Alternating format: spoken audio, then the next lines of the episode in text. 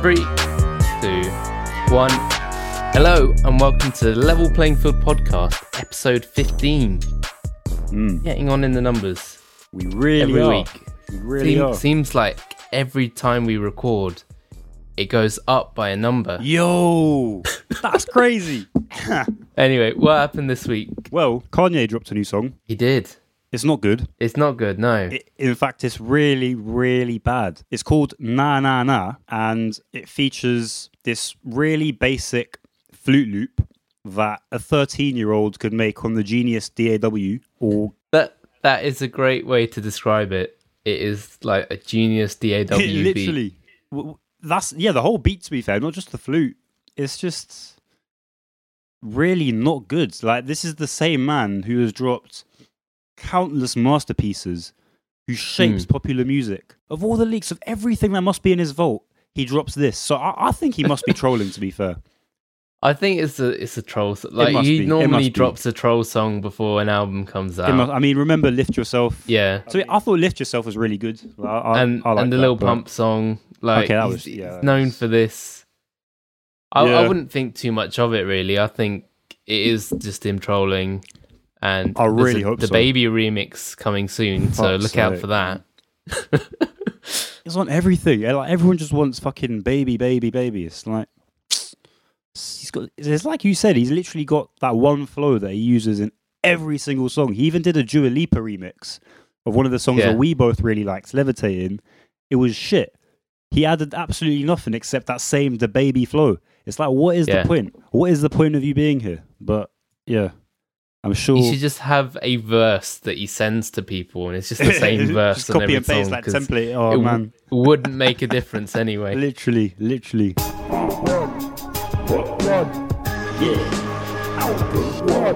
Headie One, Edna. Uh, This is an interesting one. I think it's it's divided our opinion Yeah, a little bit. yeah, I think so too. I think you liked it Yeah, a fair bit more than I did. yeah. So with Headie One, I mean, Mm. he's one of the best rappers out right now. His flow is infectious. It's great. He's had some amazing songs come out recently, and yeah, he's mm. he's one of the best at the moment. I don't know if I agree with with that as a blanket statement of rappers in general. For drill, definitely. I think he's done a lot for drill Right. and that genre. It, it it doesn't do it for me. But I thought that Gang, his tape that he released earlier this year, was really good. It's interesting that you say that. A lot of people, a lot of people didn't like that. That was produced by a massive UK pop producer called Fred Again, who Yeah. also did a lot of work on Stormzy's album Heavy Is the Head. Now, I personally really enjoyed that tape and I've kept going back to it. But I know that a lot of people really, really hated it. So going into this album, it's his debut studio album. I was wondering, you know, is he going to tone down the experimental production, you know, for this album to please the fans? So if we if we get into the first track, "Teach Me," see, I've, I think this is a really great track. You know, that there's a really strong drill beat on here. He he sounds almost more more vulnerable. Like he's a lot more honest than you usually get on this kind of song, and I think it works really well. Yeah, so I, I thought this was a decent opener as well. I thought the beat was, I thought the beat was okay, but lyrically, um, it was really good. I really like the line, Yeah. "Do I blame destiny or do I blame astrology?" I thought that was a Mm. really good kind of comparison. Um, Yeah. However, there is one thing that I noticed straight off the bat. He does this melody. It goes da da da da da da da da da and he has used that exact same melody in so many songs. He uses it on so many songs in this album. he did it on Gang. He did it on uh, Drillers and Trappers. Um, Yeah. was it Music and Road? And uh, yeah, it was yeah. I don't know if it's necessarily a bad thing. I think it sounds good here. For this album, musically, it was not doing it for me. I'm just going to say that right now. I I appreciated it a lot more when I was following along with the lyrics and I was Yeah. seeing, you know, the kind of stories that he's telling, you know, his, his life experiences. But Yeah. but musically, I'm I'm gonna t- I'm gonna say right now, this is my main criticism throughout the whole album. It's just not very interesting to listen to. There, there's a lot of strong beats on here. I think there's there's nothing I'd say was bad musically. I think you know maybe you can say it's a bit generic in places and that sort of thing, but I think o- overall it's good. I think where it's lacking is where you have this like amazing storytelling from Headie One, Mm. and the beat feels too trappy or like just hard 808s, and it doesn't necessarily lend itself to that style. Yeah, yeah, yeah. But yeah, I, I I think it's all right, and I think on on this track is one of the places where it, it just works really well. So, what do you think of Bumpy Ride? Well, looking at the track list, there are a lot of features on it. Um, and I was actually really looking forward to hearing M. Huncho on this. I'm not really a melodic rap kind of fan, but I think M. Huncho, he's all right. He's grown on me a little bit um, over the over. He's the one of my favorites. I think he's he's one of the ones that do it really well. Fair enough. Fair enough. I can see. I can see why. I can see the appeal. I'm going to say first of all, I really like the beat. I think the piano feels really floaty and airy. However, I would have liked some more interesting bass line because it was a bit just static and repetitive. I thought. Right. Um, but back to Headie One and M Huncho. What's good about this combination is that their voices are very similar tonally, and that kind of makes it harder to, to harder to distinguish between the two. But it adds just that melodic flavor in a very subtle way, and that that melodic aspect is very sorely lacking at this point in the album. It's only three tracks in. It's only three tracks in, but there hasn't been much going on in the way of melody up until this up, up until this point. And I'm also going to say right now as well, aside from Kenny Beats, Young T and Bugsey, and Skepta, this is the only feature on the whole album that I would actually keep because it feels like it's adding to the song, which a lot of these don't. A lot of the other features don't. I'm I'm, I'm sorry. That's here's a strong, a strong statement. statement. It's how I feel. How about you? What do you think of this song? Okay. Yeah, I thought this was this was great. Like Headie One's flow is on point here. It's amazing. And I think M Huncho is great on the hook. Like it's it's quite a short and sweet song. Like it, it just runs for two minutes, but there's there's not a moment where the energy dies down. I think it's just great all the way through. I think M Huncho brings a lot. I think he brings a lot. Yeah. And now we go on to the to the big single of the album, Oh, which is. Ain't It Different. Yeah, not feeling this one. I initially listened to it and I, I didn't rate it that much. Yeah. Considering it's like three of the biggest UK rappers out right now, yeah, I think it, it was definitely disappointing. hundred percent. That said, I think it kind of serves its purpose. Like it's a decent track. It's, it's not bad, Mm. but I think considering the features and this was the main single, kind of expect something bigger and better. Yeah, But I don't I don't think the track itself is necessarily bad. The vocal chops in here were a bit grating.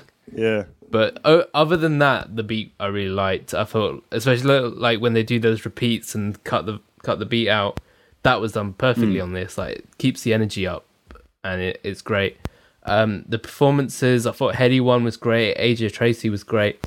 Stormzy, I felt was kind of lacking presence. I don't know if you got that. hundred percent. Maybe it was the mixing or something, but like when he came in, it wasn't like, oh shit, it's Stormzy. It's like, Exactly.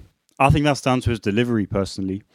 Um, yeah, maybe. This is the only song on this album produced by Fred, Fred again, who after Gang was everyone was saying he needs to stay away from Headie. Like this is shit. We don't want this again. But this is the biggest Well, song. a lot of people saying that. I, I never, I never heard that. I just heard Yeah, that just- people didn't rate well, it. just looking online, didn't I, saw a lot of people saying this. Like I'm talking fucking just all the online discussion stuff. I don't know how people felt about it in real life, but I'm just going off what I've seen. Um, and I know it got a lot of negative reception. Yeah, I just heard people didn't rate it. I never heard like any people slating Fred again. Um, it was the production that people didn't like, though. It was the sound of it. Um, so, but yeah, he's a very versatile producer, and he does prove that here. That is to to his credit, he does prove his versatility here. Um, having also done a lot of the stuff on Heavy is the Head, and he's also done work with AJ Tracey as well. Um, so he's worked with all three artists separately before. Um, but back to this song, this beat also samples vocals. That's the vocal chop that you said you didn't like.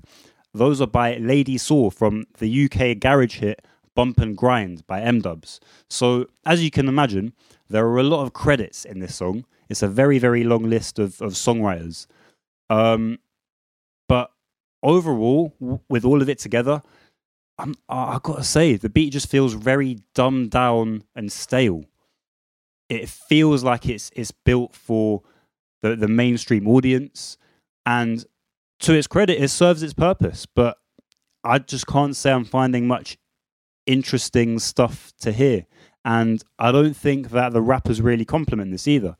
Um, if we talk about AJ Tracey, I've not been keen on anything he's done in, in a good few years, you know, and I mentioned this in the H episode. Um, I just feel his his verse here just felt a bit generic. Too many pop pop rap tropes, and he wasn't really going further than describing the luxurious lifestyle that we already know he lives. Yeah, You know? I, I wasn't li- digging into the lyrics on this one. I thought like lyrically, all the verses didn't didn't bring much, Mm. but the just their flow and the way they sounded, I thought AJ Tracey was I good, don't and so was Headie One. I completely agree with you about Stormzy's verse lacking a bit. I didn't think it sounded Yeah. amazing, which it should have. His verse was also also felt quite short, um, and yeah, it just seemed like he was just tacked on here for the for the sales figures. But this song Sure. did have some subtle shots at Chip, which he threw in, which fueled Chip's lethal diss tracks that we discussed last week, um, which Right. made me very happy. So I'm quite happy they released this song because it, it, it meant Chip released what he did. So Sure, Fair and, enough. and we I guess we both say it do, it does the job, doesn't it? It, it like serves the purpose as the pop song. still a skip. Yeah, I, I guess it's, it's just disappointing that these three rappers couldn't put together something better. It should have been. It should have been huge. It should have been, yeah. but it wasn't. agree with that. It was a bit bland. All right. Well, let's go on to Princess Cuts because that's another big tune on it. Mm. And am I right in saying you did like this one? This was my favorite track on the whole album. It's the only Very one that I actually Okay. liked enough that I'll probably come back to it. And why is that? because this is the only track I felt that actually had some proper groove to it. It actually had color. You know, it's got a live bass. It's got it's got a shaker. It's got synths Yeah. in, in every ear that are constantly doing different things at every point in the track. You know, we've got a piano. We we've even got an organ in here. I really like in the chorus. There's there's actually some pretty advanced musical shit going on. We got some mm. dissonant kind of tremolando phrase with the strings going on, and that just adds that flavor and tension. And I think that Young T and Bugsey are really great features to have on this track because they just add so so much to the vibe of it with their summery, melodic, breezy vibe, and it Yeah. fits the instrumental beautifully. Um, Yeah. and yeah, I, I would have to say, I will say that I I, I think Young T and Bugsey outshone Headie One on his own track, but honestly, at this point in the album, I'm not complaining because I got a lot of enjoyment out Fair of this. enough. I, I'm I'm glad that you like this and it's so enthusiastic because I I did really like it, but I thought for me it's more of a club tune. It's like something you play at a party or something like that, rather than I'm gonna chuck this on in my own house and that sort of thing. You know. Um, I think it does sound really good, and, and now you've put it like that, I might go back to it and Mm. listen to it more. Listen more out for what's going on. Yeah, But yeah, I think for me, I, I kind of dismissed it as like this is their club tune, and it did sound like almost calculated to be the club banger, which is not necessarily a bad thing, but you can tell this is like Mm. that was their target for this song, and yeah, it's, it does that great. I, I, wouldn't mind and I- hearing this yeah, in the club. I've got to say, hundred percent. Like I, it's not that's not a criticism of the song. That's just it's, The pla- fact its placement in the album. how it feels. yeah, yeah. I know what you mean. Yeah, Yeah. yeah, fair enough. Um, but yeah, it's like it's still a great song. Still got it green. I'd love to, All to good. drive to drive with with this song playing with the window down. You know, obviously I don't have a car Yeah. up here, but it's all good. Right. now we get to a song that's not great. Oh, worst song in the Uh, album. 20, 21 Gun Salute. Man, this is a pattern. Like the best The- song on the album is followed by the worst song on the album. It's happened with Alicia Yeah. Keys as well. Damn. Um, I don't know what happened here, man. Like, Gee. this is the first time I really wasn't feeling the beat. I really wasn't feeling Headie One's flow. And then we get young adz. Oh my god. And you know, like a lot of the time, you can have an artist who sounds like they're not trying and they just sound cool. And like, No, this yeah. sounds like he's not trying, and you can tell because it's so bad. exactly, man. It's I don't know what the fuck their thought processes were when they were making this, but I really dislike this song. I have to say, both Yeah, their I'm voices sound so weak. The beat is incredibly dull. The hook is just whack. You know, there, there's there's a Miss Trunchbull reference in there. You know, shout out Matilda Roald Dahl, but even that doesn't save the song. Uh, No. And Young Adz, man, he he sounds extremely generic and like he doesn't like he just doesn't want to be on this track. Um, Yeah. Now, I'm not a Young Adz fan. I, I'm not a D Block Europe fan. That that is music that I really do not like. But one of my favorite projects this year was surprisingly Insomnia, which had Young Adz on it. Um, but I think what was so good about that is he was bouncing off the energy and the wit of of Skepta and Chip, Mm. and the instrumentals I thought were carrying that, and it was just a really tight project. I thought, um, and it had it had a bit of life, it had a spark to it. But this, he, he just he just falls flat on this song. It, I really the only redeeming quality is the outro, which is a pattern that I've noticed on quite a few songs where the outro is better than the song itself. Um, right. But yeah, this this song, yeah, skip every time. Then we had some others. We we had Hear No Evil with Future. Mm. Uh, I won't lie, hearing both of them on a track was a little bit jarring, but I think it's overall a decent track. I, I was quite excited to to hear this song because while I'm not a while I'm not a future fan, I do like a lot of his songs. He's he's he's a very hit I and think you are a future fan at this point. I'm, I'm yeah, so I'm I'm getting there, but you're, he's you're in you're in the conversion phase. yeah, but I, th- I still think a lot of his stuff's very inconsistent, and I'm not I'm really don't like a lot of his features on on some stuff. Um, right. So, but I- what do you think here? I thought the beat, first of all, was very dull, which is not a good start. Um, Okay. And I'm not going to lie to you, I didn't think Future added much except for the name. Um, one thing I will say is I liked that he had two verses instead of one, which kept the pace going a Mm. bit. I was quite worried he was just going to be there and then gone after like 16 bars or whatever. Um, but yeah, and Heady One does that same melody again that I mentioned in track one. It, like seriously, listen out for it. You'll you'll notice it. Um, but yeah, it yeah. Skip. Okay, so now I want to go to Only You Freestyle. Right. And first of all, I want to say my opinion on this song is not biased by the fact that Drake shouts me out. That was just, you know, that's that's bound to happen at some point. You know, uh, if you don't know, my name is Hamza Yusuf, so he, he does both names. Serious. Oh, he used the Yusuf use look like Hamza. Oh Yeah. shit. Fair enough. I think this song is so good, man. Like, it came out a while ago, and it's just been playing ever since at parties and all sorts. It, it was like the banger of the summer, honestly. I don't normally like Drake, and this song may have converted me, quite honestly. Like, I think his verse is Damn. really good, and I think Headie One is just great. And I think this is a fucking banger, man. Like, there's so many quotable lines. I think it's brilliant. Fair. I mean, I didn't like this song. I hadn't actually heard it before I listened to this album. One of the things I really do not like about this song is Drake's flow. It's so annoying. I'm gonna say it. It's annoying, and it, it wasn't interesting to listen to at all. And I just, I just something about Drake I just find really grating, and this is just a case in point um, of that. I, I like. I couldn't disagree with you more on this one. This like genuinely converted me to Drake. Oh yeah, the beat's really good on here. I didn't mention the beat. It's M1, he killed it. Like it, I think it's solid.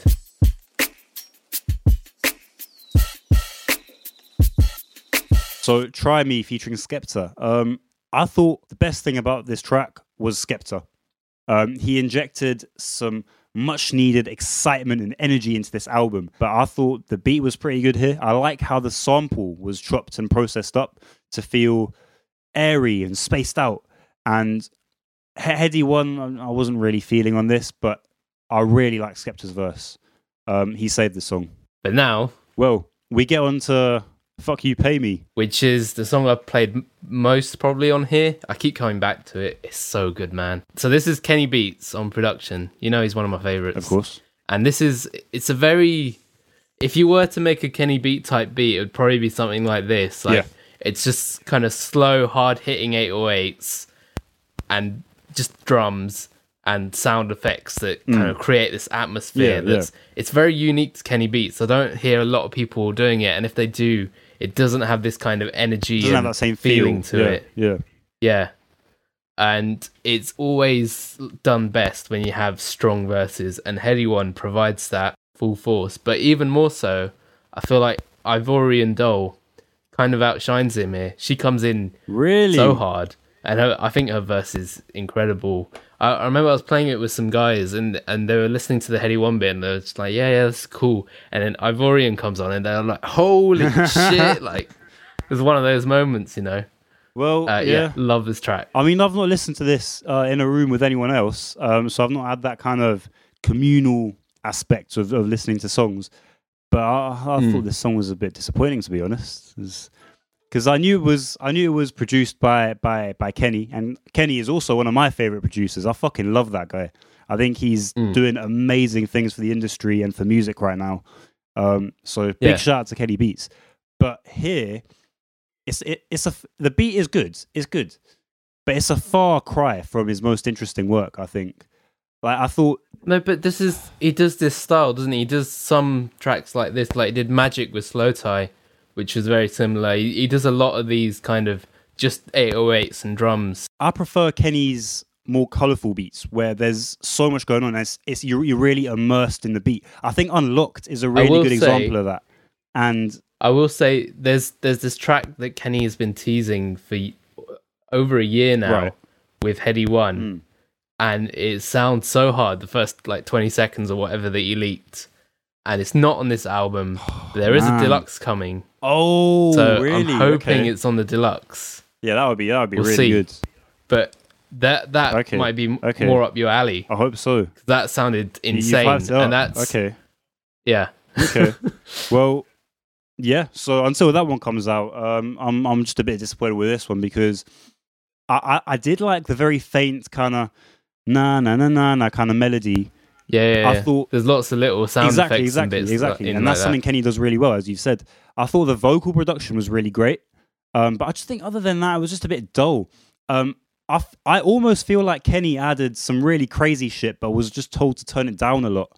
And I also wonder Nah, if that I, I disagree. fair enough, but I also wonder if that melody was was originally a little bit louder, but was turned down in the mix for fear of being too experimental as well. I don't know. That's No, I I think I would have I would have liked it's it supposed to to be. It's supposed to just be there. Yeah, it's yeah, not supposed to be the at the see, forefront. I can see why. kind of I can there. see why that might be done as a creative decision. Um, but I just felt it was just lacking a bit of color, a bit of melody, and yeah, t- I was just getting the impression that I felt like, well, I'm not going to compare this to Nav, but where on that album they were just a bit afraid of going crazy. You know, PartyNextDoor as well. You know, they're just afraid of going crazy with it. I feel like Headie was very open to that on Gang, but after all the criticism, he wanted to make something something more safe. And I think that just tones this this down. And this whole album just tones it down Well, I a lot. I can tell you this was made before Gang released. Okay, okay. Well that that changes that changes a fair bit. Um but still, yeah, I, I Ivorian and Doll as well. I I'm not I wasn't really feeling it, man. I'm not gonna lie. I thought she was okay. I thought her voice sounded really cool, but it was just very basic flow wise. Um and I thought Headie's flow was also pretty basic and just the pace of the song wasn't very captivating. And I thought the outro again, best part of the song. So overall, I was a bit disappointed, and I thought this song could have been a lot better. Um, but uh, yeah, you clearly disagree with me on that one. But that's all good. Yes, That's like, all good. Yeah. Okay, uh, then we on to the track with H. Can you pronounce this in your best French? Parlez-vous anglais? Featuring H. there you go. Beautiful. So for me, I think this is another one we're going to disagree on. First of all, I want to say I'm, I'm not a big H fan. I didn't really like him on here purely because of that reason. If you like H, I think this is a great track. I think there's a lot of energy here. The back and forth was great. Um, like personally, I wish it was a different rapper, but it's it's a good track. Um, the beat's really nice. It's got these kind of roadsy stabs mixed with the slidey 808s that you expect, and I think it was a good track. But what do you think? I didn't like this one, man. It was one of the ones I didn't like. uh, I, I really didn't like. This is a very minor thing, but the hi hat, I really didn't like it. It, it weirdly enough, it kind of it, it ruined the song. Like I thought it was very piercing. It was very resonant, and I just something about it just made it very not nice to listen to at all. I also thought Headie's flow, it was just the same flow again, and he just needs to shut the fuck up about Louis V. Um, yeah, you can't criticize Headie One for doing that and then not mention how much H does it. Oh, yeah, of course. It's just a general thing. So I think on this track is one of the few times Headie One's allowed to do it because H does it so much, so it balances out, and that's what the track's about at this point. Well, there we go. That's that's why I didn't like it. It's just full of all the stuff that I don't like. You know. It's, Yeah. But Well, I've after I'm this, sure we many had people some pretty disagree. nice songs. I thought we had this, everything thought it was nice, just a bit which dead, was to be fair. I, I thought like it sounded good after this. I thought like you had some very nice, pretty songs, but I thought th- there wasn't too much that grabbed me. You had everything nice, which had Headie One singing. Thought that was decent. Mm, Uh, then you had You and Me. Um, that beat kind of sounds ripped from Stormzy's album Heavy Is the Head. Kind of a very similar vibe. I thought some Afrobeat influence in there. I mean, Um, for for everything What do you nice, think? uh, just just quick. I thought you mentioned Headie One singing. Um, now I thought he he should stick to rapping because the vocal melody was it was extremely samey. You know, it, a lot of his other work and within this song as well. Uh, I I yeah, I I thought the beat was alright. I liked the synth melodies, and I, I liked how Hay Haley. I think I don't know how you're supposed to pronounce that. Um, but I like how she sounded in the chorus with the harmonies, but not in the verse. The the verse ruined it. Um, I thought it was there was some pretty cringy, kind of dumbed down lyrics in there. I thought the chorus also got very repetitive, and I would have liked those those thick harmonies to carry through a lot more. Um, and as for you, you and me, that was with Mahalia, features R and B sensation Mahalia, who I think is actually a very good singer. She's got a couple decent songs, um, but this song was just a bit dead. I thought it was very, it was a very samey, just your typical R and B beat. I thought Mahalia, she sounded nice voice wise because she is a really good singer, but the melodies were just very predictable and not that interesting to listen to.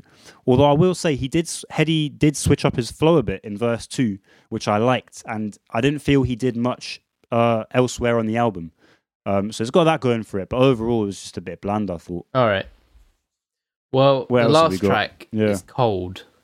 Mm. and I thought this was a really beautiful piece. It's the first time on the album where I really felt like you get this amazing storytelling from Headie One, and it's backed up by the beat. You got Wonder Hmm. Girl on production, and it really does stand out. Like the drums are great, the instrumental is beautiful, um, and then you have Kash Paige on here, and I think she does a really nice job of closing out the album with her singing. I think she sounded great. Got some like Rihanna vibes in certain places, but yeah, all good. Well, see, I, I don't even fully agree with that as well because I thought the beat, like I will say straight off the bat, uh, this came in and I was like, finally, it's an interesting beat. You know, WondaGurl is an Mm. amazing producer. Producer, she's done some amazing work with some amazing artists. Um, yeah, legendary producer in, in this day and age. Um, and I thought lyrically, uh, Headie's was really good. It was it felt genuine, um, and it, the, the song was going really well. I thought the hook was was okay. You know, this is Kash Kash Paige's feature. I thought the hook was okay, not amazing, but I could tolerate it. But the song was going so well until she did a verse, and that just completely took me out of the song. I I don't think it fit the vibe. I, I really didn't like her voice. I thought it, thought it sounded too just processed and just artificial and just not not good. I just didn't like it, and it wasn't nice to my ears Mm. it just took me out of the song. Lyrically, I don't I don't think she added anything, and yeah, ruined the song for me, man. And yeah, not a good way to close the album.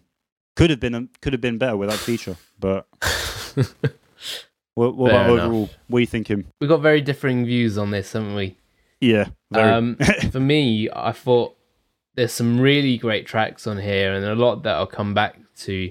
But as an album, I can't see myself ever listening Yeah. to it in full definitely. again. Yeah, I think there's a lot that's kind of bit meh or like doesn't really jump out at you. Um, yeah, I think this is really one that you'll come back for the individual songs rather than the full album experience. yeah, definitely. Um, But that said, the highs are really high, and the lows are young adz. so Fair enough. I mean, with this album, there was I don't, I didn't think it was anything exciting. I didn't think it was anything new. There were no wow moments. Uh, yeah, I will say it was disappointing as the Headie One album. I think this is his debut. It is, it is his debut. sure. Yeah, it was a bit disappointing. like the, musically i was not fucking with this album at all except for the young t and bugsey song it was just nothing interesting happening and the problem is Mm. that he's he's clearly got a lot to say and you know he demonstrates he has demonstrated that he can do so very well a lot of the time but for me I'm not really drawn into what the artist is saying if the instrumental doesn't grab me. And that was just the Yeah. case over here. It was just very just typical instrumentals.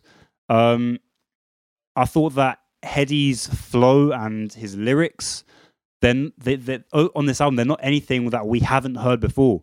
And so after Gang, I I would after Gang, I Mm. was really excited to hear where he was going to go. You know, I thought he was going to do some crazy shit, but this just felt very stale. yeah, I- Like it didn't feel like I think he you- put that much time and effort into like making his performances, his delivery, his sounds like exciting and intricate Mm. and shit.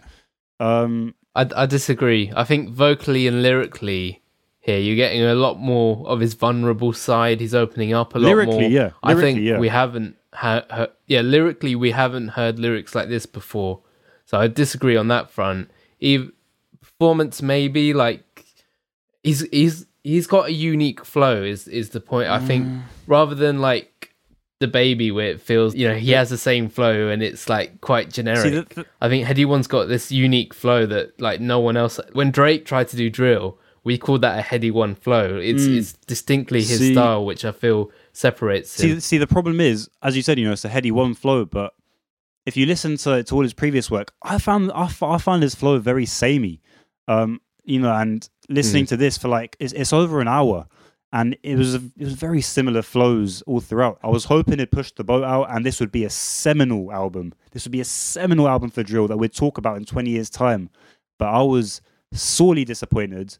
I thought the musical aspects of this, coupled with the track listing, all the tacked on features, and just the overall messiness as an album, it just felt like he, he was going for those those safe streaming numbers.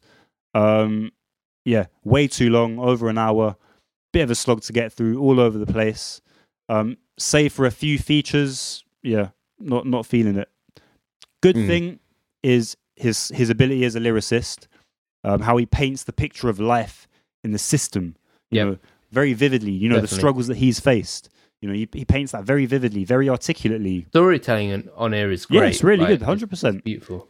At best, this is a six out of ten. I'm probably gonna go five out of ten because as an album, I'm not gonna come back to it, but there are some very strong points on here, and there's there's some tunes that like properly like they're just gas. They're just um, they're sick, and then the rest of the album's kind of bit uh, Mm. la- lacks the momentum that the, the the great tracks have. Well, for me, the, the, there were no tracks on here that did get me gassed. There was no exciting moments. I thought the Young T and Bugsey song was good, but other than that, it was very mediocre with some very low lows. So I'm going to give this a 3.5. A respectable 3.5. Damn. Is is this the most we've disagreed? Is the question. I think so, but I, I thought our scores would be much further apart, which is interesting. Yeah. But Well, I just think because because there are certain tracks that are really really great, and then the rest of the album doesn't quite follow I that. think where we disagree is I don't think any of the tracks on here were great. Album 2.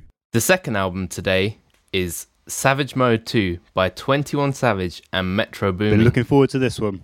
Yeah, this is a duo that have been working for some years now. I've not been too familiar with their work. Like this is their first album that I'm going into. What about you? Yes, as a proper album, yeah. Up until this point, I was never a 21 Savage fan.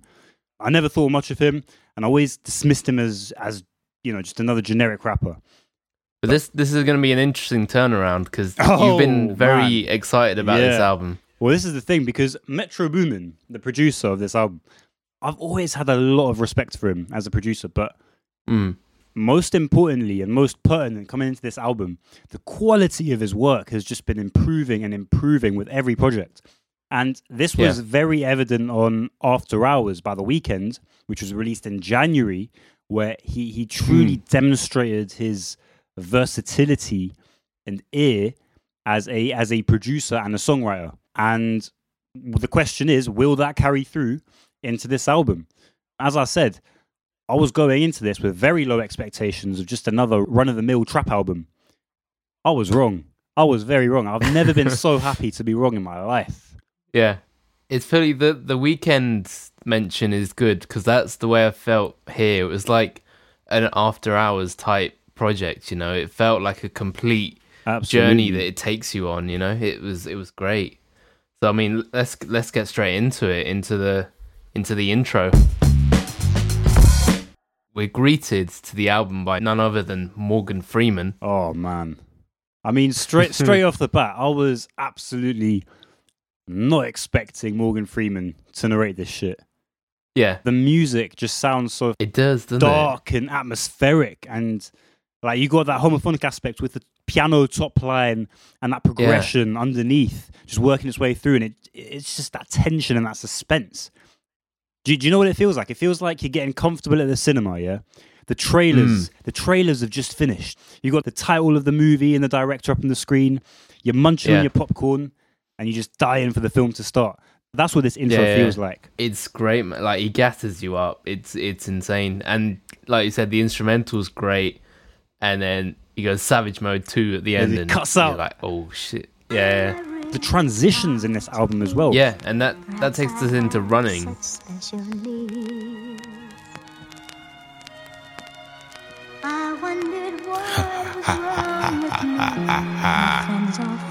Pussies. Called the first one savage, mold my mood, that's what it was. 2016, we was running around, beat niggas up in the club. I know she around for the money, but act like she loyal, I don't feel the love. I'm so rich, get bored, might wake up, buy me a car just cuz. Her titties is hard, cause she spent the five, my bitch titties cost me a dub. All my bitches got BBLs, all my bitches got bush. I ain't with the rap beef, Draco, pedophile, all my arts get touched. We ain't never ran off on no bar, but we still be hopping out cush. Running, running, running, running, running, running. I leave by my cars. Running, running, running, running, running. the way that starts up again, like the, the transition, and it goes into this serene sample, and then you get Savage laughing. It's like just Man. little bits. The Yeah, first yeah, time yeah. you hear Savage going pussy, and then it goes from this serene, like nice sounding thing to Savage laughing, and then suddenly boom, 808s. Well, Beautiful. Yeah, I mean, as soon as Morgan Freeman says two, you got the drop of the needle, you got the vinyl crackle, and the song Yeah, was yeah, yeah. actually none other than Diana Ross.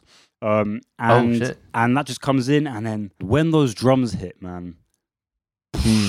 it's it's seamless. You just know you're, you're in for some serious shit. And you know, Yeah. it's, it's not just the drums in the 808 and the sample looping. You know, you've got the strings and you've got the piano just harmonizing with Diana Ross's vocals, and, and Yeah. The bass line is so heavy and it's just piggybacking the whole song. I fucking love this one and the hook as well. It's repetitive enough to be simple and fun and instantly memorable, but not too Mm. repetitive like a lot of his other contemporaries to be mind numbing and devoid of any substance, which makes it addictive. I think the difference here is you can tell Savage is just having fun. It just sounds like it's meant to be fun. If he was taking this really serious and just like running, running, like that was the chorus and it, it was dead serious, that would not fit the vibe at all. That'd be just. 100%. But here, you know, hits you with lines like "wipe his nose." It was running, running, running. Is that's one of my favorite bits. but but this is another thing. I'm going to say straight up right now. I feel like this is Metro Boomin's album, and and Savage is just he's there. You know, I think he does really well on this album, and I'm not saying he's there like he's just there in the background, but Mm. This is fundamentally Metro Boomin, and I think Mm. 21 Savage actually appreciates that in the sense that he's making space for the instrumental. He's not trying to fill it with all sorts of ad libs and layered vocals and intricate this and intricate that. He's realizing a lot of the magic of this album is in the music, and I'm going to make space for that. And I think that carries Yeah. through to track three, Glock in My Lap. I mean, I, I would say that they just work together really well. It just feels Absolutely. like really well crafted. Like his his vocals fit the beats Mm. perfectly. We just talked about Headie One Mm. and how a lot of the time it felt like his storytelling didn't really match the energy of his instrumentals. Oh, exactly. It felt like he was just sent beats. Completely the opposite. Couldn't be more different here. I It's fully like agree. both both the vocals and the beats are built together to create something better. It's it's insane. And, and I'm going to say this so many times, but the songs flow so well into one another. And there's a lot of talk Mm. of albums being a lost art nowadays. I fully disagree. And I think this is a case in point of that. Yeah. Um, I mean, if you listen to Glock in My Lap, track number three, which it's either joint first or close second for favorite track on this album. But It's Mm. it's an incredible transition from Morgan Freeman's outro on Running, where he goes more than once, and then it pitches down more than once, more than once, and then Yeah. you got this sinister piano and pads. You got this bass with this fucking distortion and thickness straight off the bat. 21's flowing beautifully, but my favorite part of this whole song is that's the strings. There's this really Definitely. terrifying phrase that goes on in the second half of the verse on the one, the three, and the four. It's like horror film esque. Exactly, That exactly. that makes the beat for me. It's so good. It, it- yeah, it just makes it sound so so terrifying, you know, so sinister, so dark. But that's not even the best Yeah. part of this song. The best part is the chorus. This is easily my favorite hook on the album by far. Really? Yeah. There's this one single chord. There's this one chord in the chorus. It's like some dissonant, straight out of a horror film chord. I don't know what's playing it, if it's strings or if it's a vocal sample or a pad or both. But just listen out for it. It's so haunting. It's so cool. And yeah, it's that melody that comes in in the chorus as well. There's this percussion that comes in in the left ear. And there are so many subtle things that Metro's put in that I can just rattle off. But, but this is a case in point of 21 appreciating how good this beat is. And he doesn't want to take away from that, which I fully respect. But yeah, this is either my first or second favorite song on the album. Easily. Really? Yeah. I've got to say, I thought Savage's performance was kind of underwhelming on here, but the beat more than made up for that. And I think Hmm. it, it was partially me getting used to Savage as well as a rapper and like Yeah. understanding him. So yeah, it was quite early on in the album. I think later in the album, I, I got more grips with it. I I think tonally and texturally, his voice just marries the production so well. But speaking of songs flowing into one another and the, the changing of you know the contrast of moods and vibes, we go into track four, "Mr. Right Now" featuring Drake. Yeah. And what do you think of this Couldn't one? be more different. I really like this. I thought it was, it's just really happy sounding. Hmm. I don't know what the sample is. That might be Mellotron. I'm not sure. But yeah, I, I really like Savage on here. I thought the song's really catchy. Mm. Drake was was Drake. He was fine, and yeah, really good overall. I mean, I, I personally was not too keen on this song at first. I heard it and I was like, uh, really? But after listening to it like 20 times in the last week, in the context of the album, this song's grown on me a lot. And, and Really? the- like you said, man, this song is so catchy. I have not been able to get it out of my head at all. Yeah, Like, no matter how hard I've tried. this seems like the pop song. Like this is this is the one that's gonna get radio play. Absolutely, but it's a case in point of it being done well. But back to the album, you know, this is the first happy beat on the album. You know, Yeah. it's got this nice, pretty reverse piano and vocal sample to introduce us. You know, which is Metro telling us that he's taking us on this ride of emotions, and the beat just keeps Mm. riding itself, man. You got the drums, and there's so much going on with the hi hats and, and the percussion Yeah, and it's just sitting in perfect synergy with that with that main phrase, that main ostinato. And the more you listen to this beat, I found for me, like the more I I started to hear like what was going on. And Right. I I didn't think I would say this, but this might be the first recent Drake feature I genuinely enjoyed, which I do not say lightly. I thought his, his his verse actually had a lot of character to it. I really like the Yeah. um, "She Wanna Fuck to Some Scissor." Wait, because I used to date Scissor back in 08. I Yeah, thought that was I thought that was really cool. Well, just listening to the instrumental, it does sound like Drake sort of thing. Like, Yeah. if he wasn't on here, I would be saying, you know, this sounds like Drake should be on here. So it's like perfectly fit for him. I hope whatever he releases next is is, is like this. Um, because I think I might actually enjoy it. But yeah, and then we've got track five, uh, "Rich Rich People Shit" featuring uh, Young Thug, Mm. which once again. It's an amazing transition from the, the spacey kind of switch up at the end of Mr. Right Now. Mm. And most significantly, this is the first trap song I've ever heard with a fucking cello solo.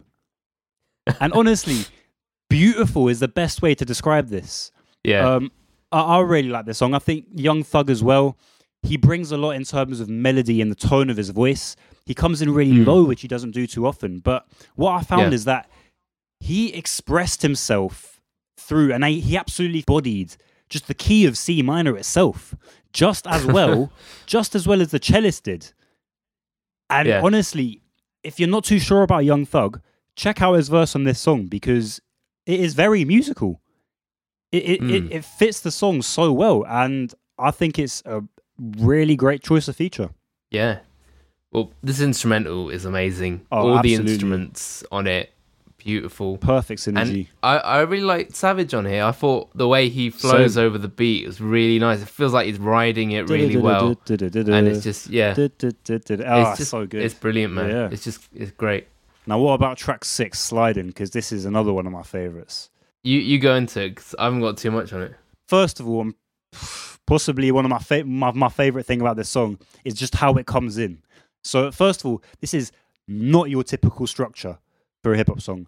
The beat hits, the drums come in after two bars, and then 21 actually comes in after seven bars of the beat playing, which is not conventional at all for trap. You know, normally it's like a four bar intro and then four bars of the drums, and it's all like multiples of four, multiples of two. But seven bars of the beat playing, Savage just comes in and you're like, whoa, where's, where's he come from? This is fucking hard. And what that does is it keeps it interesting and it keeps the pace of the album unpredictable and suspenseful. And I can just keep on reloading and reloading this song just to listen to how he comes in because it works so Mm. well. And then obviously the flow in the verse is incredible. And we have to mention that hook as well because it's, it's disjointed. It's off kilter, but in such a brilliant way. You know, it's, it's not like they've forced it to be too perfect. You know, it, it just adds Yeah. that character. But yeah, there's there's so much going on in here. You, you got all the counter melodies going on. Musically, it's dynamic. Savage is switching up his flows quite a lot, which is just that rhythmic Mm. icing, you know, on the musical cake. You Yeah. got all these gun sound effects, and most of all, it's a fucking hype song. It's hype, and Mm. then you have the end of the song with Morgan Freeman coming in once again, dropping his wisdom about the focused mind being the knife and the wisdom being the scalpel. On top of Metro, he subtly modulates the chords. You know, while you're listening to Morgan Freeman, he modulates it down to flow into into Many Men, track seven. Just once again, he makes you wonder, where's this gonna go? I've got nothing to add. All, all I can say is um, I, I really like Savage on this track, Sliding. I thought he, his verses were great. This is the point of the album where he was really winning me over, and I, Yeah. I, I started to appreciate him just as much as Boomin. And I think what's brilliant about this album is they work together. They they're yin and yang. Yeah. You know, while I say this is Metro Boomin's album, Twenty One Savage just adds that extra layer. You know that that it needs, Mm. just that pace, which I, I think is brilliant. But let's get into track seven, Many Men, uh, because this, oh, man, I love them all, but this is incredible as well. So the first three seconds of the song consist of this incredibly lush, full sounding orchestral phrase that leads into this incredibly dark, take no shit sounding beat. And you've got this full on sub bass line. Like, make sure you're listening with a sub or, or some good quality headphones because you need to feel this bass line. But there's so much other shit going on as well. You know, you got that phrase throughout, you got these thick pads just coming in and out, you got all these effects, all these vocal samples. Everything's changing and building around that that one Mm. ostinato and bass line. And honestly, this song gave me goosebumps. It's that good. And then, of course, Many Men by 50 Cent, which is the namesake of this song, that is sampled in at the end, which I think fits really well. And I love how 21 Savage, Metro Boomin, Morgan Freeman, and 50 Cent are all in the same track. I think Yeah. that's amazing. It is it is really nice how they do the sample and then Morgan Freeman comes in straight afterwards. I love that. It, it works so Um, well. It is the the way they they built it in Mm. here into the narrative works really well. exactly, exactly. And you you go from like Savage's verse into the sample and then into Morgan Freeman. It's like the storyline's built perfectly. Exactly. And you mentioned storyline. You know, we're, we're what, seven tracks in, and so far we've had so many emotions invoked, not only with the beats, but, you know, with, with what Savage is saying. You know, he's, he's Yeah. often been dismissed as a mumble rapper, but I think if you actually listen to this, you'll realize that is such bullshit because if you, you can Mm. hear what he's saying, it marries the, the music so well. And Many Men is a case in point of that. You know, it's a different aspect of his life. And yeah. the music is is a score to his his mind. Mm. But yeah, I mean, at the end you've got the strings. They come back in to accompany Freeman and see the track out, and it is Yeah. a perfect break of the album to take us into the interlude. My favorite Mm. moment of the whole album. These two tracks won me over. Like this Yeah, was the point where I was like, okay, I love this sick. album. Yeah, same. Away. so, so snitches and rats, right? The interlude. I first listened to this, and I do this with most of the albums. Like, I first listen just kind of like just in the kitchen or whatever, just while I'm cooking or Yeah, washing yeah. up or whatever. And then this came on, and I was like, okay, this shit is something else. Yeah, Like, on, I don't want to talk too much about this skit because I would be doing it a disservice by trying to describe it in words. But I will sure. Hundred percent say it's it's my favorite moment on the album. And again, Yeah. goosebumps and screwface every time I hear it. Fucking amazing, Mm. amazing. And it's the perfect segue on the album as well. It's the it's probably the best segue into the next track on the album. It's the best like set up and then get into the track. It's like it's so good, man. You've got the instrumental. It's like it's coming in. It's coming in. Where's it gonna Mm. go? Where's it gonna go? And then track nine, Snitches and Rats, featuring Young Nudy. That the the, the hi hats hit, and you're like, oh my god, it's coming, it's coming. This beat is extremely sinister once again, and 21 sounds like he's gonna fucking gut. He's gonna like decimate all the snitches, all the rats. Mm. You know, it's so convincing. And that is something that lacks in so much trap is just conviction. It's just like it's no it's no fucking soul to it. But this, you know, he's Yeah. driving the point home. And I can't say this enough, but listen to the textures, listen to the melodies, you know, introduced with every single sound within this beat. You know, there's there's so much. Metro's creating this space, this this feel Mm. of the song that is not easy to do. And I mean, back to Savage, I love this hook as well. Yeah, and it's, it's as you said, he's not taking it too seriously. He's fucking around with it, and that translates so well into his delivery. Yeah. But what did you think of Young Nudy? He was all right. wasn't wasn't blown away, but I think he worked really well on the song. It's decent. I mean, I've I've never heard of him before. Um, I thought he sounded pretty good, but he reminded me a bit much of Gucci Mane for some reason. However, that's that's not a big criticism. I would say he complemented the song very well with his voice. Yeah. um, it was a good verse. Lyrically, Mm. I enjoyed it. So yeah, good feature. Now track ten. I can't really say this in a in a, in a British accent, but my dog. So what do you think? Yeah, this is a great song, man. Like the the beat again, excellent. The there's this um, it's like a piano bass hit that Metro uses, which I Mm. think sounds so good. But really, I think again, Savage is my favorite part of this song. Just flows and melodies.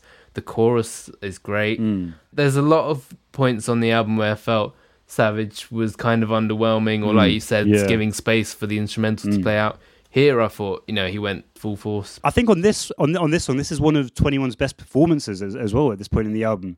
Yeah. I think he sounds very honest on this track. It sounds like he's sick and tired of all the bullshit.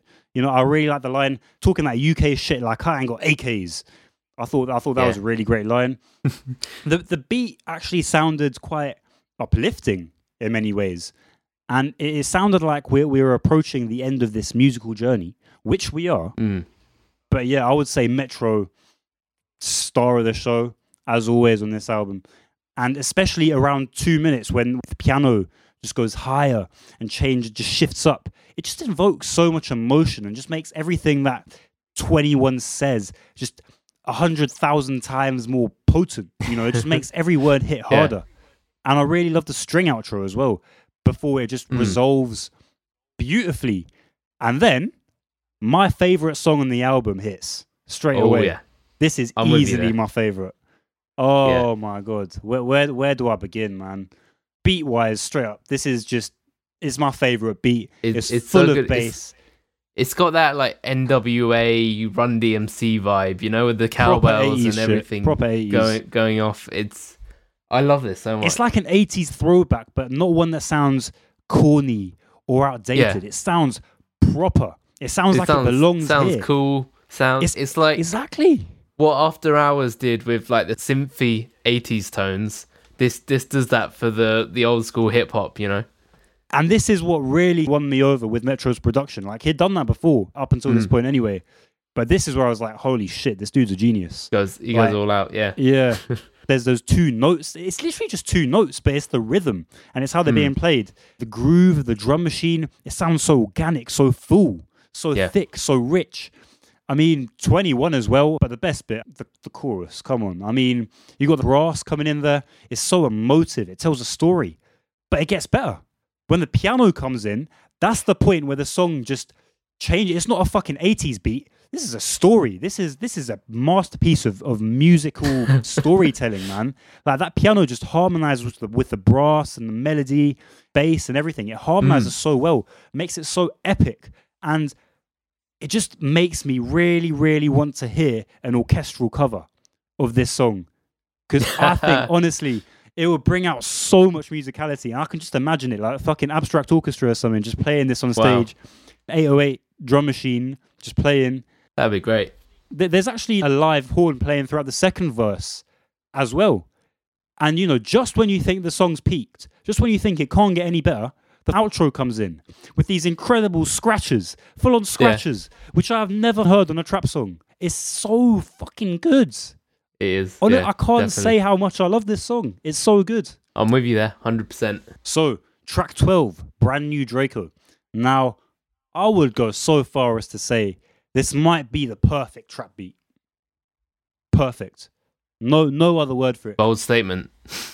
It is a very bold statement and I fully stand by it because this beat is triumphant.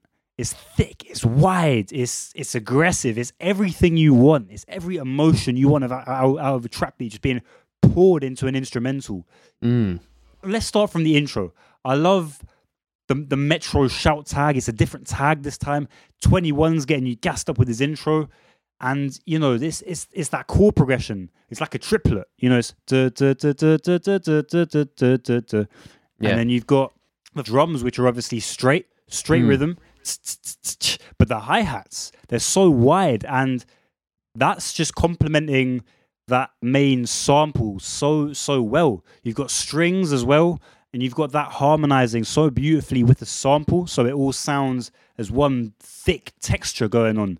And the chord progressions as well, and the soul of this track are just being driven by the 808. And this Oh, is yeah. exactly what a bass line, an 808 bass, any fucking bass line, needs to do in a song. It needs to It- it's- drive it. It's big, beautiful, loud, and yeah, it just needs that interesting tone and everything exactly, pushed. exactly. And it needs to carry it needs to carry the story of the beat on its back. You know it's not just one note like going dum dum dum dum Yeah, dum dum.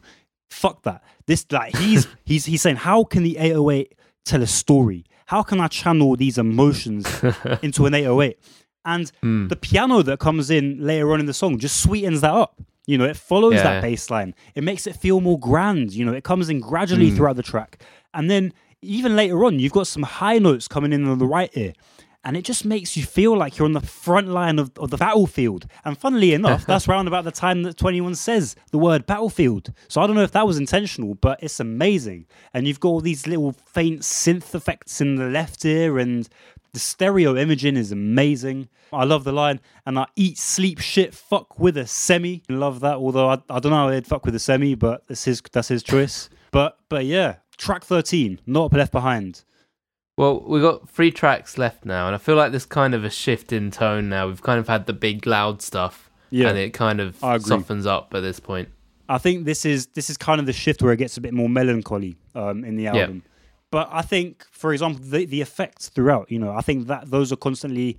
That's another thing. They're constantly changing, keeping the beat interesting. You know, you got that noise breaking up. You got th- these really emotive strings. You got a really emotive melody progression.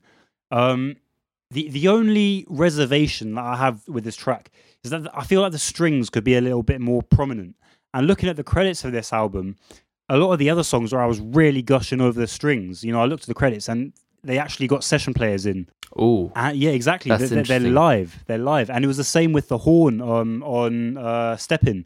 But on this song, I'm not seeing any string credits, which makes me think that these are sampled strings. You know, they still sound great, but I would say this is this is the only song on the album that didn't wow me. It didn't blow me away, which is unfortunate. Mm. But that's not to take away from the song and its place in the album because there's still a lot going on in in this song. Yeah. Although I, I would have liked Savage to have tried something a little bit different, flow and delivery wise, just to suit this instrumental a little bit Right. better. I, I would have really liked some live strings though, just make it a bit thicker, a bit more colorful. But as I said, doesn't take away from the album. And Morgan Freeman's outro on this, it makes the song worth listening to, hundred percent. yeah. I love when he says all enemies should be eliminated. That is just so perfect.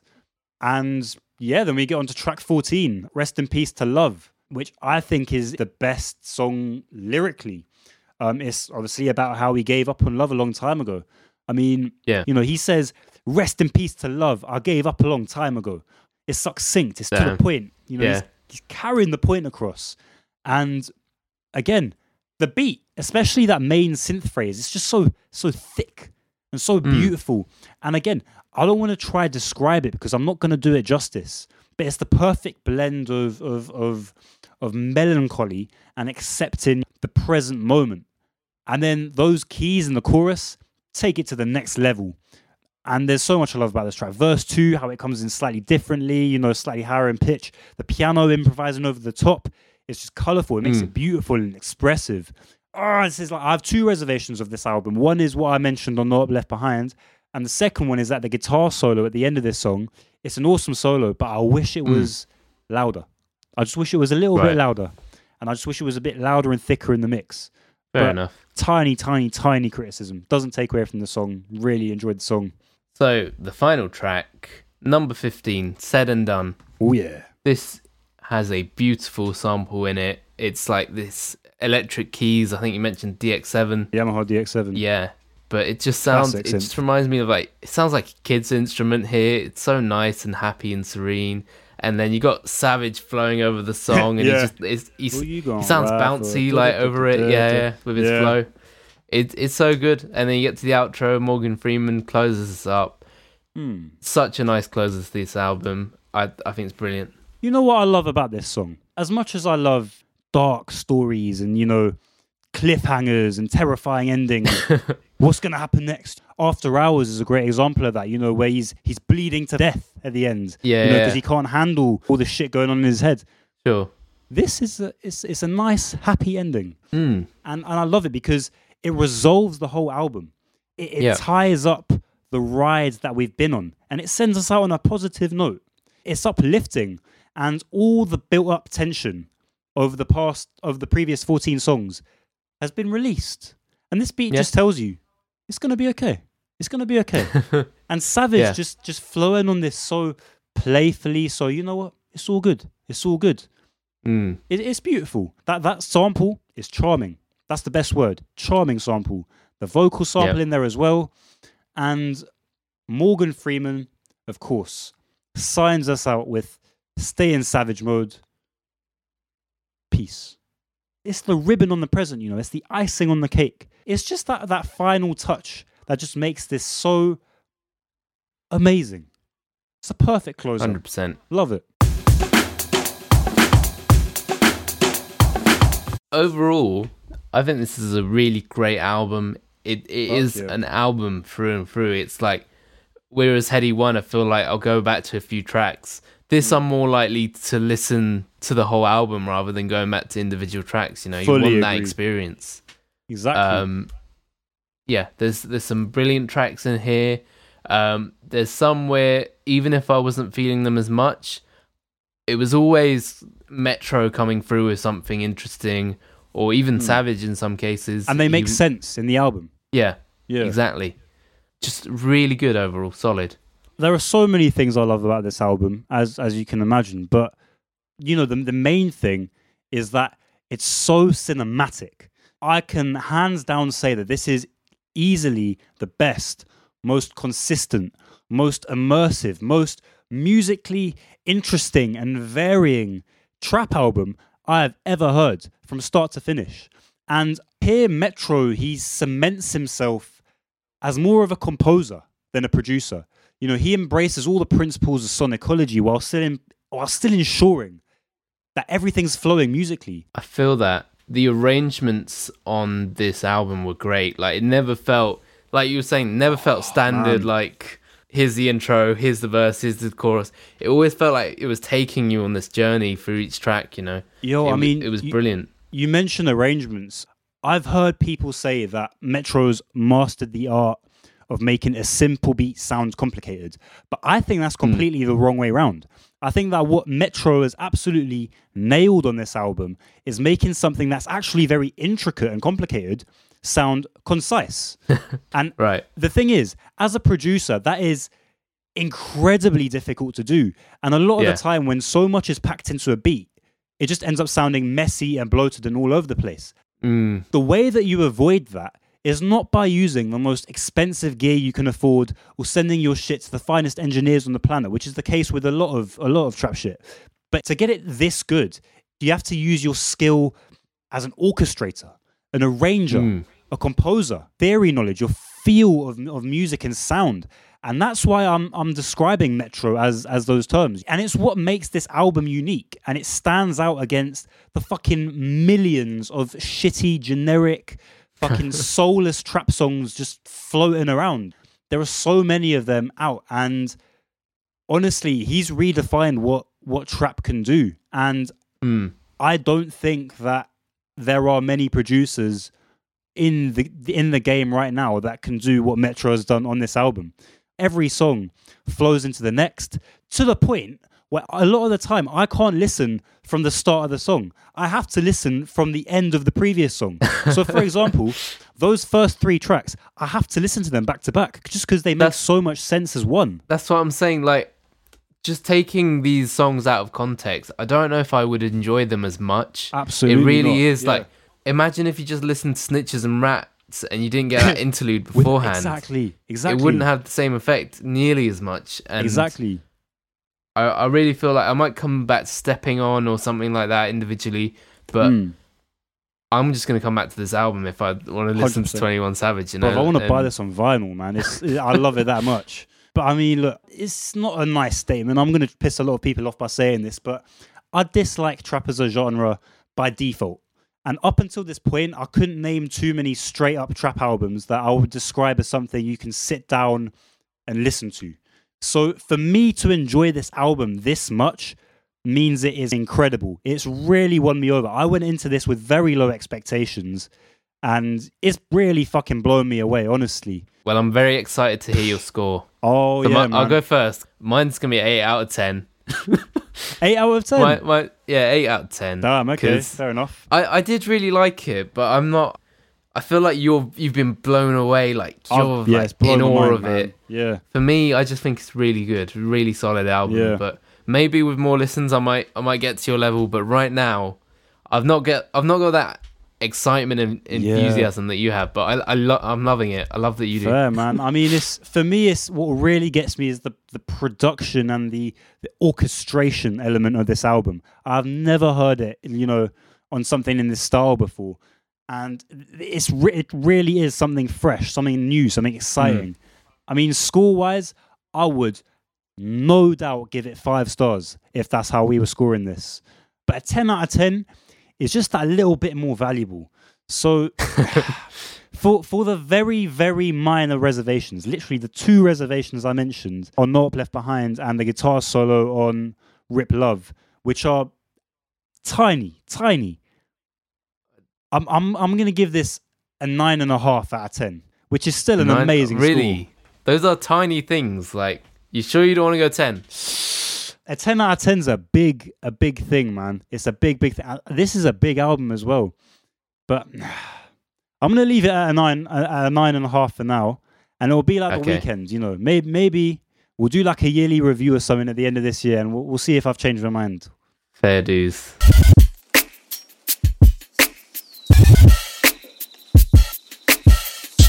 So, today on the podcast, we have King Violet with us. And King Violet are a band. They have just released their brand new single, October. And now they're here to talk to us about their work, their influences, and so on. So, who we got with us today? So I'm May, I'm the vocalist. My name's Amy, I play bass. I'm Mia, I'm the drummer, and we were supposed to have our guitarist with us, Claudia, today, but unfortunately she, she can't make it. She's a bit ill. She's here in That's fine, spirit. she's here in spirit, Exactly. yeah. exactly. All right, let's get into it. First of all, straight off the bat, how would you describe your music? So, so someone's never heard of King Violet before. They want to know who are you? How would how would you describe yourselves? Your, your music? I feel like we've got a range of influences. I feel like the best way to say what we like is just, I guess, alternative rock, but it's hmm. got a bit of punk here and there. I feel like our influences, like Wolf Alice, for example, and um, I don't know, Amy, who else would you suggest? Um, I'd say, yeah, we always say Wolf Alice. I'd say um, us three have been obsessed with Hayley Williams recently, like her solo stuff. I mean, Paramore as well, but I'd say also for me, like Mitski, uh, Taylor Swift, people like that. On on Taylor Swift, did you listen to the new album? Yes. What What do you think? Seth Seth had an interesting take on it. Yeah, I really like it. I am I am a pretty diehard Taylor Swift fan though. Oh, fair enough. yeah. We did it on the podcast as well. I thought it was it was all right. It was uh it was it was it was different to what she did before, which I thought Yeah, was I thought was quite a nice nice change of pace. All right, so so so you've mentioned quite a few of your of your influences, right? So we got it, it varies from Wolf Alice to Taylor Swift, to all sorts. But are there any specific albums that you would say have really stuck with you over the years that you listened to and were like, wow, I, I, I want to make music. This is amazing. This is what I want to do. Like, have there been any albums that have that have made you feel that way? Oh gosh. And subsequently brought King Violet together as a band. I mean, I was growing up kind of on my older brother's music and my dad's music kind of thing. So I was growing up on like a mix of my dad's Sex Pistols albums and then my brother's Green Day albums. So that's kind of influenced how I personally write. We have like really different um, music tastes, I'd say, and I think that comes together really well as as a band when we're like coming together to write a song yeah. with songs we usually do our bits ourselves kind of so it all kind of comes together really nicely because we bring something that other people wouldn't have thought about Absolutely, yeah. off the top of my head, Muse Muse have always been Ooh, like yeah. a huge, huge influence to me. Um, Biffy Clyro. What's your favorite album of all time Um, ever? It's a hard question. that is a is a really difficult hard question. I think Origin of Symmetry by Muse is like Good choice. Good choice. it's definitely up there in my top five. But Okay, I, I okay. wouldn't, I couldn't justify saying that it was my favorite favorite because I have so many. Like picking your favourite child. Yeah, I know. it's a bit extreme, but Yeah. yeah. That's how I feel about albums. though. yeah. Also, I think most recently I've got into um, a band called Artificial Language, um, Artificial who are. Hmm. really good. Yeah, they're like um, quite proggy, almost metal. Yeah, and then Wolf Alice, as I said, a bit of the Neville Brothers, which are like funk soul. So it's I, it's all over the place, really. That's a nice range of genres. should be. Nice. So, so Amy, what about you? What what albums would you say you, you can single out? For me, I'd say there's like two different points in terms of music where I've been really inspired. So more recently, again, we've talked about them a lot, but definitely Wolf Alice. Hmm. Wolf Alice were definitely the first like guitar band I got into that had like a woman at the front of them, and I feel like that really changed the game for me because it was like, oh, okay, there's hmm. someone who I can relate to, and I can see myself in that position. And that was when I first wanted to like learn bass and join a band. But in terms of songwriting in general, writing lyrics and um, playing guitar, like back in the day when I was probably like what 10 or 11, 12, I used to be obsessed with Taylor Swift. And like the the songs she wrote are the first ones I ever learnt on guitar. And I don't know, I just think she's been a very inspiring person because a lot of people are very dismissive of her success. And that kind of makes me want to, it makes me understand that aspect of the music industry a bit more. Absolutely, yeah. The thing with Taylor Swift as well is obviously aside from being a household name, that the household name that she is, you know, she's got her own lane in the pop industry. But she started off in the Nashville country scene, and then she what she made the transition in about what 2014 to being pop megastar, and now what she's doing indie folk stuff. So that's three genres of of her being some megastar. And then obviously coupled with all those other bands that you've mentioned and all the other eclectic influences from everyone else in the band, you've got a melting pot of genres. yeah, exactly. So my question for you guys is your role in the band. Say Mia, you're the drummer, that sort of thing. Uh, is there someone who really inspires you in that role? So, who's your favorite drummer? Who's your favorite vocalist? Uh, it can be from any band, anything. Again, like as I said with the albums, there isn't really one drummer that I can focus on, which is strange because every time I talk to someone who plays an instrument or is a vocalist, there's always someone that they look up to. But it's never really been the case with me. Um, I feel like as I've progressed, there are certain albums and certain songs and certain fills that I pick out that I'm like, that's great, I'm going to steal that. But I've never really had any one person that I've kind of wanted to take all of their influence from. Fair enough. Fair enough. Yeah, that makes mm. sense. I can't think of any specific bassists, but I would say like all of the funk bass in the world. Every time I listen to funk bass, I'm just like, Like I have to. Vulfpeck. Yeah, I'm like yeah, like Yeah. Vulfpeck or Yeah. I can't even I can't think of any examples off the top of my head, but just yeah, I'm just like I have to go and practice because they always play such amazing stuff. Mm. If you could spend a day with a bassist, who would it be? Just to watch him play in the studio, just like tracking stuff down. Probably the the bassist from Vulfpeck. Hmm. Mm, yeah. Okay. Okay. And like be like give me a 12 hour bass lesson. Yeah. Hmm, fair enough. No, Fair he enough. is like incredible. Yeah.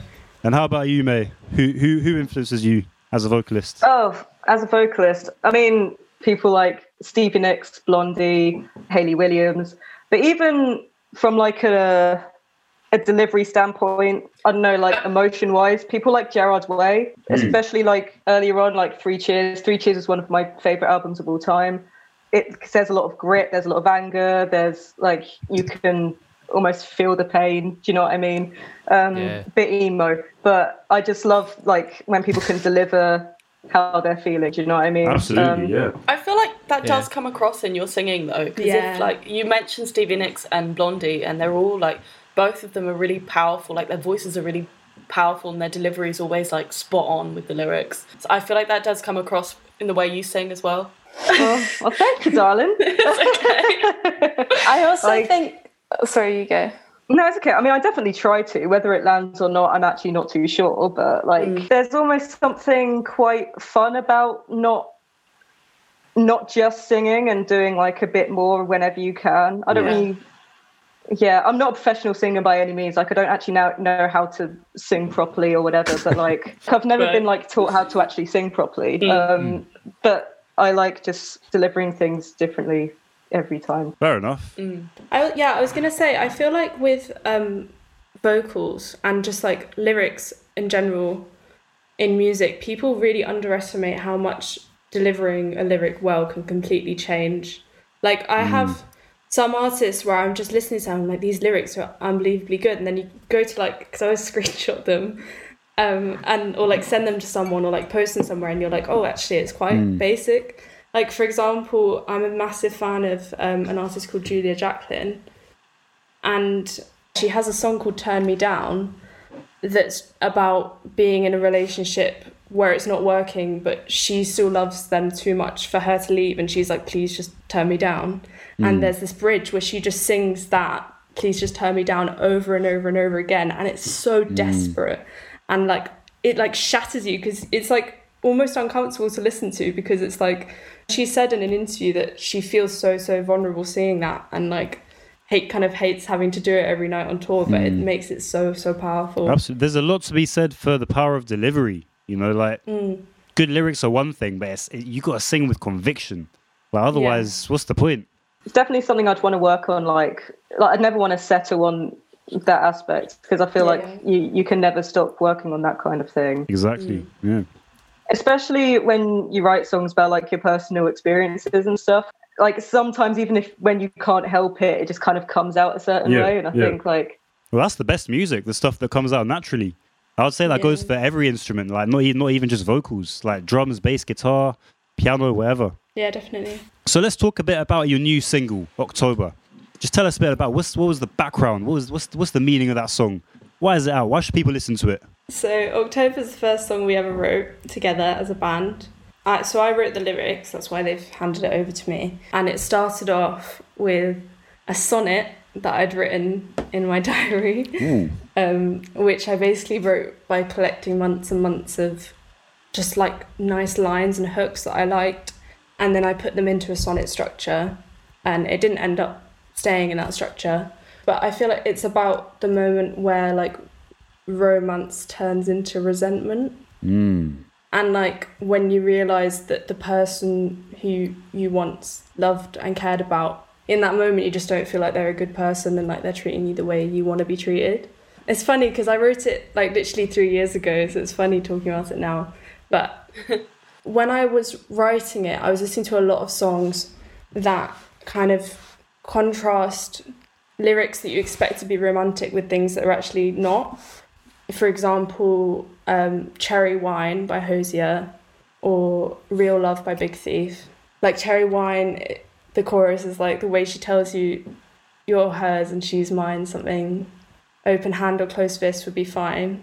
You listen to it and at first thought you think it's a love song, but it's actually about obviously October isn't about abuse, but you There's know, layers it's to it. There's layers to it. yeah, you- Yeah, yeah, and yeah. I feel like that ended up. I didn't do that on purpose, but like on reflection, that was what I was listening to. So, so a lot of the writing process was subconscious, just like emotions just spilling out and stuff. Like yeah, that kind I'd of thing. say so. Yeah, because as because I tend to when I write, I tend to just word vomit and then pick out Mm. bits and pieces, and like as I said, literally over months and months. But yeah, I I kind of like how in October, like it's like even the chorus, it's like I'm staring at your burning soul, searching eyes. I feel like that could be in a love song, Mm. But then it's followed by I realize it's you I despise. It's a double meaning. Yeah. Um, okay, okay. And so, with your songwriting process generally, is it one person that writes the songs, or is it a collaborative process? How do you guys like to work? It completely depends. There are some songs only one of us has written lyrics to. Um, well, that's when it comes to lyrics, it's mainly that, or it's like, you know, Amy will have lyrics kind of to spare and I'd like fill in the gaps kind of thing. Um, uh, Claudia's written like a song or two. So it's like, it, it's just if we have an idea, we'll present it to the band kind of thing.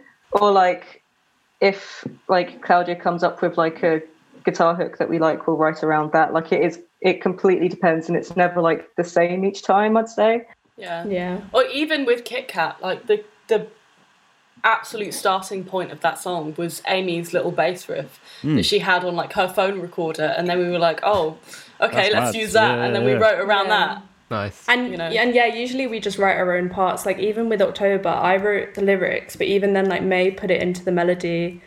Mia, did you write the chords? I think, and Yeah. and like May played around with the lyrics to make them like work as a song because, as I said, it started out as a poem. Hmm. Um, yeah. So I feel like we yeah we all have equal parts. Yeah, very collaborative process. Nice. Mm-hmm. Cool. Okay. So, got anything to add about October? Uh, listen to it on repeat, please. There we go. Um, that's nice. Okay. yeah, that that's it. That's cool. That's cool. That's perfect. Yeah, I'm I'm so so happy with how it turned out. Like I don't mm, think Yeah. it Me could have turned out much better. Like I remember listening to like the final mix and it actually made me a bit emotional. That's Why what would it's supposed cry? to do. Yeah. Yeah, yeah. yeah. May cried in the studio while we made. That's amazing. That's amazing. That means it's good. I mean, it, it it does sound really good as well. Is that is that Claudia and the guitars with the little solo as well? Mm. Yeah, Yeah. yeah. I mean, I thought Yeah, really good piece of music as well. I hope it does well. thank you. Yeah, Nice. I mean, we managed to get a 1k streams in like four days, which I'm Fuck, so, that's good. so That's proud amazing. of. Yeah. Yeah. That was mad. We were just Hmm. yeah, we were literally like Mia was sending the number of streams like every day, and we were like in the group chat, like yeah, like it means so much. Like, I know everyone says that, and obviously everyone means it, but like every single time anyone says anything nice about it, just makes me feel. It's a good so feeling, isn't it? It's like yeah. Yeah. Yeah, Right. when we hit 1k, I had another little cry. What's the- I'm not I'm not usually a crying person. no, that's good. That that means you care about the music and you, you really love it, which is exactly Yeah. what you need. We do. It's our little baby, especially because we've been playing it for three years. Like, Yeah, And to be honest, we Long were time kind coming. Yeah, we almost didn't record it because we were like, oh, we've got better songs now. Mm. Like, and then we asked our friends what their favorite was, and everyone was like October. So we were like, okay. I was really Yeah. pushing for October to be next. I was like, Yeah. because if we don't record it now, we'll never, we never do will. it. Yeah. Capture that moment. Nice. Hmm. Yeah. So, let's talk a little bit about genre. So, we've established that influence wise, it, it, it's it's everywhere. Like there's so many influences that, that that are poured into King Violet.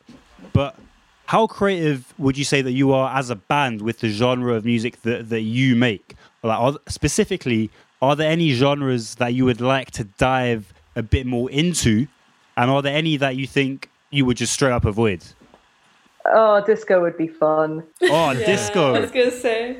Oh, we've not had that before. It's funny because um, October was produced by my brother, who's also a musician, and he makes like disco psychedelic music. That's a genre, and um, I actually completely forgot that I did this. But before King Violet was a band, I think I gave him the lyrics for October um, to make a song with, Hmm. and he has them, but he never recorded the vocals, so it doesn't. It's still. It's just a instrumental, but it's so funny. Like I wish he'd actually made it into a song. Like I wouldn't have wanted him to release it, obviously, because we've done ours, but just to see what he would have done with it, because I feel like it would have been That would have been so funny. yeah. And even if he put it out, it would have been funny. Like I don't Yeah. know. B side. Yeah, yeah, just like alternative version. when you're crying in the club. what we wouldn't go into, I feel like the only thing I can think of is like rap, but purely because I cannot imagine May rapping. Fair enough. I, yeah, I feel like we.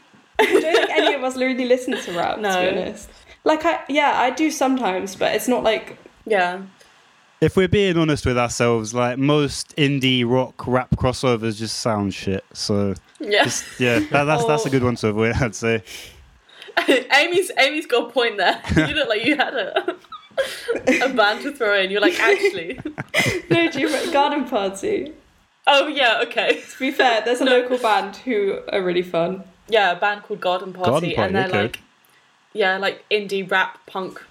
rock. Yeah. Okay. Really, But they're really good live set. Yeah, they do do a Okay, really I'll good check live them out. set. I'll look them up. Incorporating like more spoken parts and spoken word would be like quite nice, but yeah, rap absolutely not.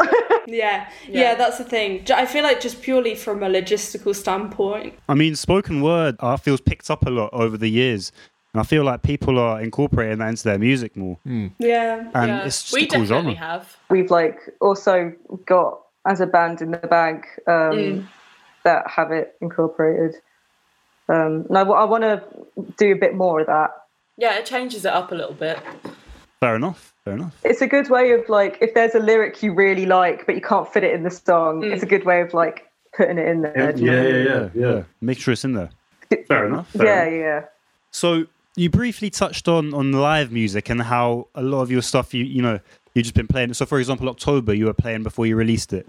With live music in general, obviously at the moment that is non-existent, which is unfortunate. When it was a thing and slash when it will be a thing again, were you as a band always always really into that scene? Like were you always on the live circuit? Do you enjoy playing gigs? No, 100%. I mean, King Violet isn't my only band, and I was already gigging before King Violet was a thing. Hmm. So, yeah, gigging live and just seeing live bands was a huge part of my life, and it's something I really, really, really miss. Uh, yeah.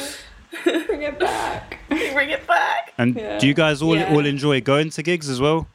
Like just to see Yeah, bands? Definitely. I feel like most of our friends are musicians anyway, Hmm. so going to a gig is like a night out. Oh, 'cause You get to absolutely. see your friend Absolutely. play, and then Yeah. you get to like hang out with them afterwards. You get to get drunk with them afterwards. Absolutely. Yeah. So, Nice. yeah, no, Just a I good really miss it. Fair Yeah. enough. Oh, I'm gonna cry. Yeah, I, I, I think I think everyone that's ever been to a gig misses gigs. I mean, Yeah. There's like an element of pride Mm. when you see your mates live. 100%. That's an element I really miss. I miss seeing like just my mates dotted about in the crowd. Yeah, yeah, no, me too. I miss like playing and seeing familiar faces, having a good time. don't we all? Don't we all? So when when everything is back to normal, finally, hopefully, assuming that happens, are we going to be seeing King Violet play? Absolutely, definitely. As soon the Awesome. As soo- yeah, Nice. as soon as possible. We actually have like it's very far in the future, and obviously we don't know what's going to happen. But the thirty first of March, we actually do have a horn gig in St Albans planned. Wow. Well, Yeah, soon. I, ho- I hope that can go ahead because Because that, would be. pretty cool. yeah, me too. So to close up, I got to ask, what's in the pipeline? Have we got an EP, a, a tape, an album, perhaps? Anything exciting coming out for for the listeners? What are you, what are you working on? Yeah, we would absolutely love to record more. Like that's literally we're always trying to. Um, Yeah. But the thing with recording is it costs money, Yeah. and um, like we hire my brother, as I said, and then we always like hire local artists and photographers and stuff. So we're gonna drop some merch soon. Ooh, okay, yeah, that's- okay, Yeah. Exclusive yeah. nice. Yeah, exclusive Nice. announcement. Yeah, Okay. it's pretty fresh, and also all the money we make as a band just goes towards other producers, other artists. Um, Yeah. Fair and enough. So yeah, we're hoping to record more depending on how the merch selling goes. Yeah. Um, and also Yeah, yeah, we- as May said, pretty fresh merch. yeah. yeah, very excited. Yeah. Nice. Very excited. Yeah. Very excited to release that. But yeah, as soon as, again, with like the gigging, as soon as we can record, I, I'm mm. right in there. Like, Yeah. Yeah. Awesome, No, awesome. definitely. There, we do have like a couple tracks that I'm absolutely dying to get mm. down. Yeah, I know the Absolutely feeling. I know the this is feeling. the Yeah. Yeah, because we literally like I don't know. October was written three over three years ago. Kit Kat was written what two years ago at least. Yeah. maybe even hmm. longer. So I, as much as I still adore them, so happy that we wrote them, so proud of them. We've got so much. We've gotten do, so much yeah. better, hmm. and we have so much more to give. But it just like that's the thing with being a local band is it takes Money. time hmm. and money. like we've got a whole like Money, set list of things we want to record, and we're just Yeah. like, And like we wouldn't want to put anything out unless we could do it to the best of its Oh, absolutely, yeah. potential. Yeah. If, if you put the effort into writing something that you really believe in, you want it to sound amazing Yeah. as well. That's like that's Yeah, what people care about. That's the end result. That's how it sounds. Yeah. yeah, I'm, I'm excited to do more. Well, we look forward to the day, but we are approaching the end of our interview. Thank you very much for coming on. Been very nice having you on. Is there anything else that you would just like to throw out there? Any anything you want to plug? Anything? Any any words for the listeners before we go? Just October. Just Yeah. stream it. The lyric video's out. and also just support all artists at the moment mm. oh, because oh yeah, they do Yeah. be going through it. there are people who are full on losing their jobs and stuff. Oh, as well, absolutely. So send them your love. Send them your coins if you got coins. yeah, that's it. Yeah, Give them your social media shares because it makes a big difference. Yeah, like it, it all matters, even if it's just a Mm. little thing. awesome. Okay, Yeah. Thank you for having us. thanks for coming Thank on. you. Thanks for coming on. You've been great guests. Thank you very much. Thank you. Awesome. Thank you. Lovely chatting to you. And that is that for today, ladies and gentlemen. Join us next week for The Gorillaz Song Machine Season 1 and Ty Dollar Sign with featuring Ty Dollar Sign. Until then, see you later.